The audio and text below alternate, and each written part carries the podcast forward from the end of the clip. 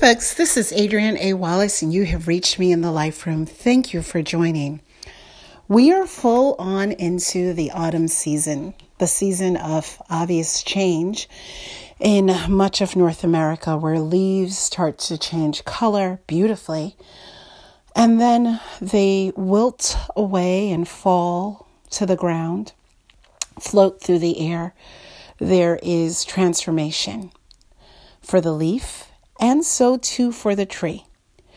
So I wanted to come today and I wanted to talk about some of the transformations that really need to be made in the lives of women, particularly women who are in relationships with men, in personal, intimate, and romantic relationships with men.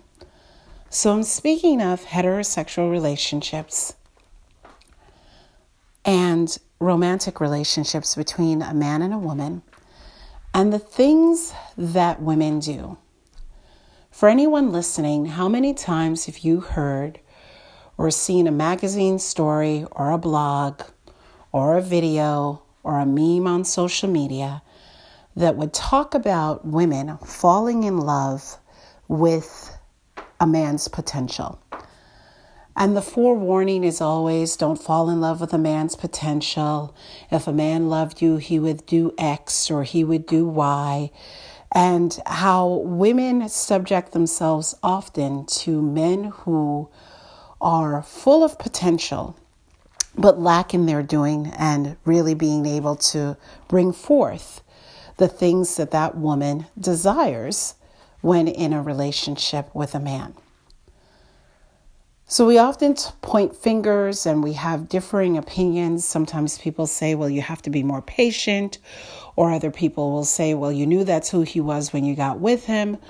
Or they'll look at your scenario under which your relationship started and say, well, the way that it starts is the way that it ends or they'll talk about the means or the, the modules through which you met. If you met someone on social media, if you met them on a dating website, or if you met them at a bar, there's all kinds of things that people will look to be the defining thing or the defining moment as to why there is difficulty and dis-ease for a relationship in which a woman sticks by a man and she's with a man in that relationship because she says she loves him, she believes he loves her, but things aren't moving and he's not doing the things that she would like for their relationship.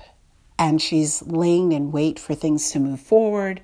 She be, may be looking to get married and is wondering if this boyfriend of hers, this person she's involved in with, is the right one. And so women end up in a state of great re- resentment.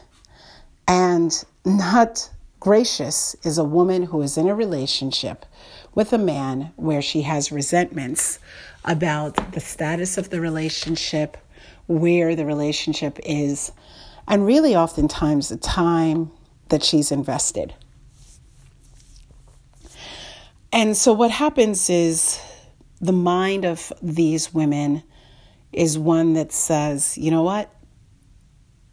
He doesn't want to do what it is I need him to do or I want him to do, so he doesn't love me. And what I challenge every woman listening to this who may be able to relate, either because of a past experience that she's had, an experience that she's currently having, an experience that she's observing for other women, what I challenge each and every woman listening to do is to question yourself as to whether or not, as a woman, you are answering to the needs of your soul. And whether or not you're answering to the needs of that man's soul. Now, let me explain what I mean by that. The needs of a man's soul says to most everyone that is reasonable that that man must be able to do a couple of things. He must be able to stand and deliver and provide for himself. If he has children, he must be able to provide and show up for those children. What are we talking about here, folks? We're talking about a man being gainfully employed, possibly having a vocation. We're talking about a man being responsible, that there's a balance in his life relative to how much time he spends at leisure versus how much time he spends at work. I will tell you, most women like to know that men are at work.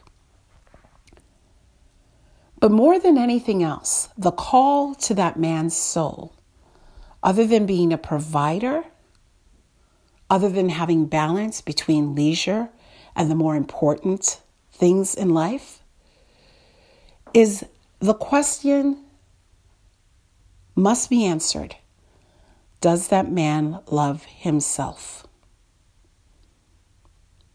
And how do we measure that? We measure that by seeing a man taking care of his body, nurturing and taking care of his own spirit, so he has a spiritual life, however that may be expressed. It's expressed in a healthy way. This is a man who honors his relationships and holds really strong values around what it is he will and will not do. So, in part, and really in total, this man is self sufficient. He loves himself mind, body, and spirit. He's mentally healthy, spiritually balanced, takes care of his body through exercise, proper care, a lack of abuse, of substances, whether it's tobacco or marijuana or some other substance that is smoked. He doesn't ferment his body with alcohol in an addictive stance at all. If any of these elements have been things of his past, he is doing the absolute work, which is off often therapeutic. He's doing the work to make sure he doesn't revisit or relapse in that. So, this man that we are saying we are holding on to his potential is a man that we would hold on to his potential only if he's doing the work of greatness and superiority. So if a man is not doing that, if a man is not taking care of himself and is not self sufficient in mind, body, and spirit, the question a woman always should be asking herself is why am I here? Why am I spending time with this man? Why am I giving of my own soul to this man when he doesn't measure up? And so, oftentimes, when I talk to women and I evaluate relationships, and oftentimes when I talk to girlfriends or we're coaching, I find that women are trying to master love, not by looking at the soul of each individual man. No, not at all. What these women are doing is they're doing it in relationship to other men in their lives, be it a brother, an uncle, their father, a grandfather Women have this tendency to try to redeem the men of their early life with the men of their current life. They look to redeem a man who is not present with a man who is. So they think that if they fold in to a man and they devote themselves to a man who is not delivering the things that they'd like to see, that this time it will be different because the example that they receive of manhood, because they can stand and push themselves as an adult into this man's life, that if they stand long enough And if they nag and they push and they beg and they plead enough, that the man will change. But the fact of the matter is, is no man changes without wanting to change.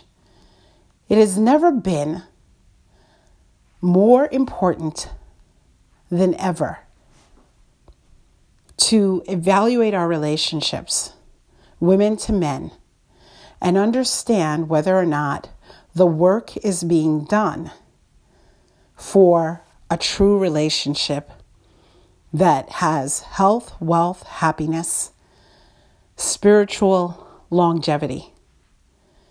Potential is not enough. The purpose of men and women being together is so that we are awakened. And we should be awakened in the state of health. So we take responsibility for our own bodies and we look at men who are doing the same and inspire us to do more of that. That is not a potential. It is openly obvious when a man is honoring his body as a temple and whether or not he's taking care of it. We need to understand that the mind does not live in the body, it's the body that lives in the mind. So, oftentimes, by the way a man decides to take care of his health and well being, we know and we can determine a mindset. We have this thing where we often say, oh, men are so bad when they're sick. They're such babies, or they're so bad about going to the doctor, or they're so bad about going to the dentist, or men are such babies when it comes to their health.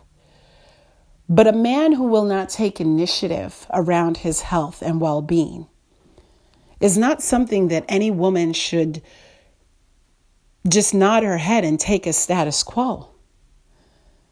The expectation should be that there is a dimension of being and one of them being the healthy body.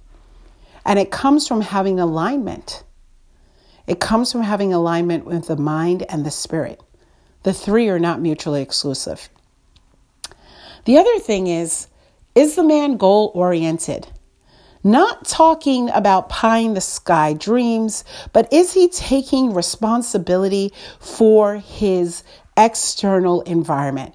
You'll know that by seeing how it is that he acts, how he moves, how he consumes. A man who's a shopaholic, who's buying this sneaker and that sneaker, or even this shoe and that shoe, or, you know, has an overabundance of suits in his closet, or sportswear, and he's wearing team jerseys. A man who is not awakened in the sense of goal orientation. He's not investing, has nothing to show for his work and his labor other than things that could expire at any moment. That is a man who doesn't have potential. That is a man who lacks goals. The other thing is this man on a journey, and not a journey of oh, here's my dream and here's where I'm going with that and here's what I'm thinking about and let me talk about it. But this is a man who is understanding that happiness doesn't come from those outside sources that I aforementioned. So the gambling, the excess drinking, this is not man shaming. This is saying that there's a, a time in which manhood is mastered and women who appeal to men who are not mastering manhood are not regarded and respected as true women by those men. And so, when you're not dealing with a man who is awakened in his state of happiness, who is looking to collect things as opposed to invest in things, that's a woman who is not being regarded as a true woman by that man. And that's a woman who has invested her time in the potential of a man. So see if he's mastering the skill of building wealth, if he's truly awakened in that. The other thing is, what does he value? You know, in a really awakened relationship, a man is taking responsibility of his contribution towards others. So there's a contribution that he will make to you financial, spiritual, physical, mental, emotional. He'll make that contribution to his parents, to his family, to his coworkers, to his employers, to his employees, and so to his friends, and truly will invest in his self in that way. So he's awakened. He's on the path, he gives and he receives. And he's, dare I say, charitable, but not to a flaw because we mentioned he's responsible in building his wealth. And then finally, as I said, it's about is his soul okay? Does he love himself? How do you know that a man loves himself and that he loves his soul? He's connected to a source and to source. He steps outside of the picture to see what's in it. He's, he's a listener as much as he's a talker. He understands that his purpose for existing in the universe is to maintain and to build connections. But he's not abusive, he's not entertaining a host of women. He actually understands exclusivity and life partnership he understands that his connection to people are spiritual and it's something much bigger than what he does in that what he learns what he surrenders and what he gives and how he loves himself and others determines whether or not he's awake an awakened soul. So ladies who are invested in the potential of a man are invested in the potential of a man because they're seeking to redeem some other man that came before him. We cannot redeem one man through another. We can look for men who have redemptive qualities in and of themselves. It is the best way that we can love ourselves. It is the best way that we can craft healthy, sustainable relationships. It is the best way to present and to show up as a woman. So, first and foremost, love yourself, invest in the goodness of your soul, and look at that man and figure out in truth is he okay? And if the answer is no, there's a no walk that you must take, and it doesn't include that man. And if the answer is yes to the examples that I have set forth in this podcast, then stand and deliver. Take your own pulse. Feel your own soul vibration. Be honest about whether or not you are a worthy partner for that man. Go forth, have your joy, maintain your prosperity, exercise your goodwill. Thank you for joining me in the Life Room. Namaste.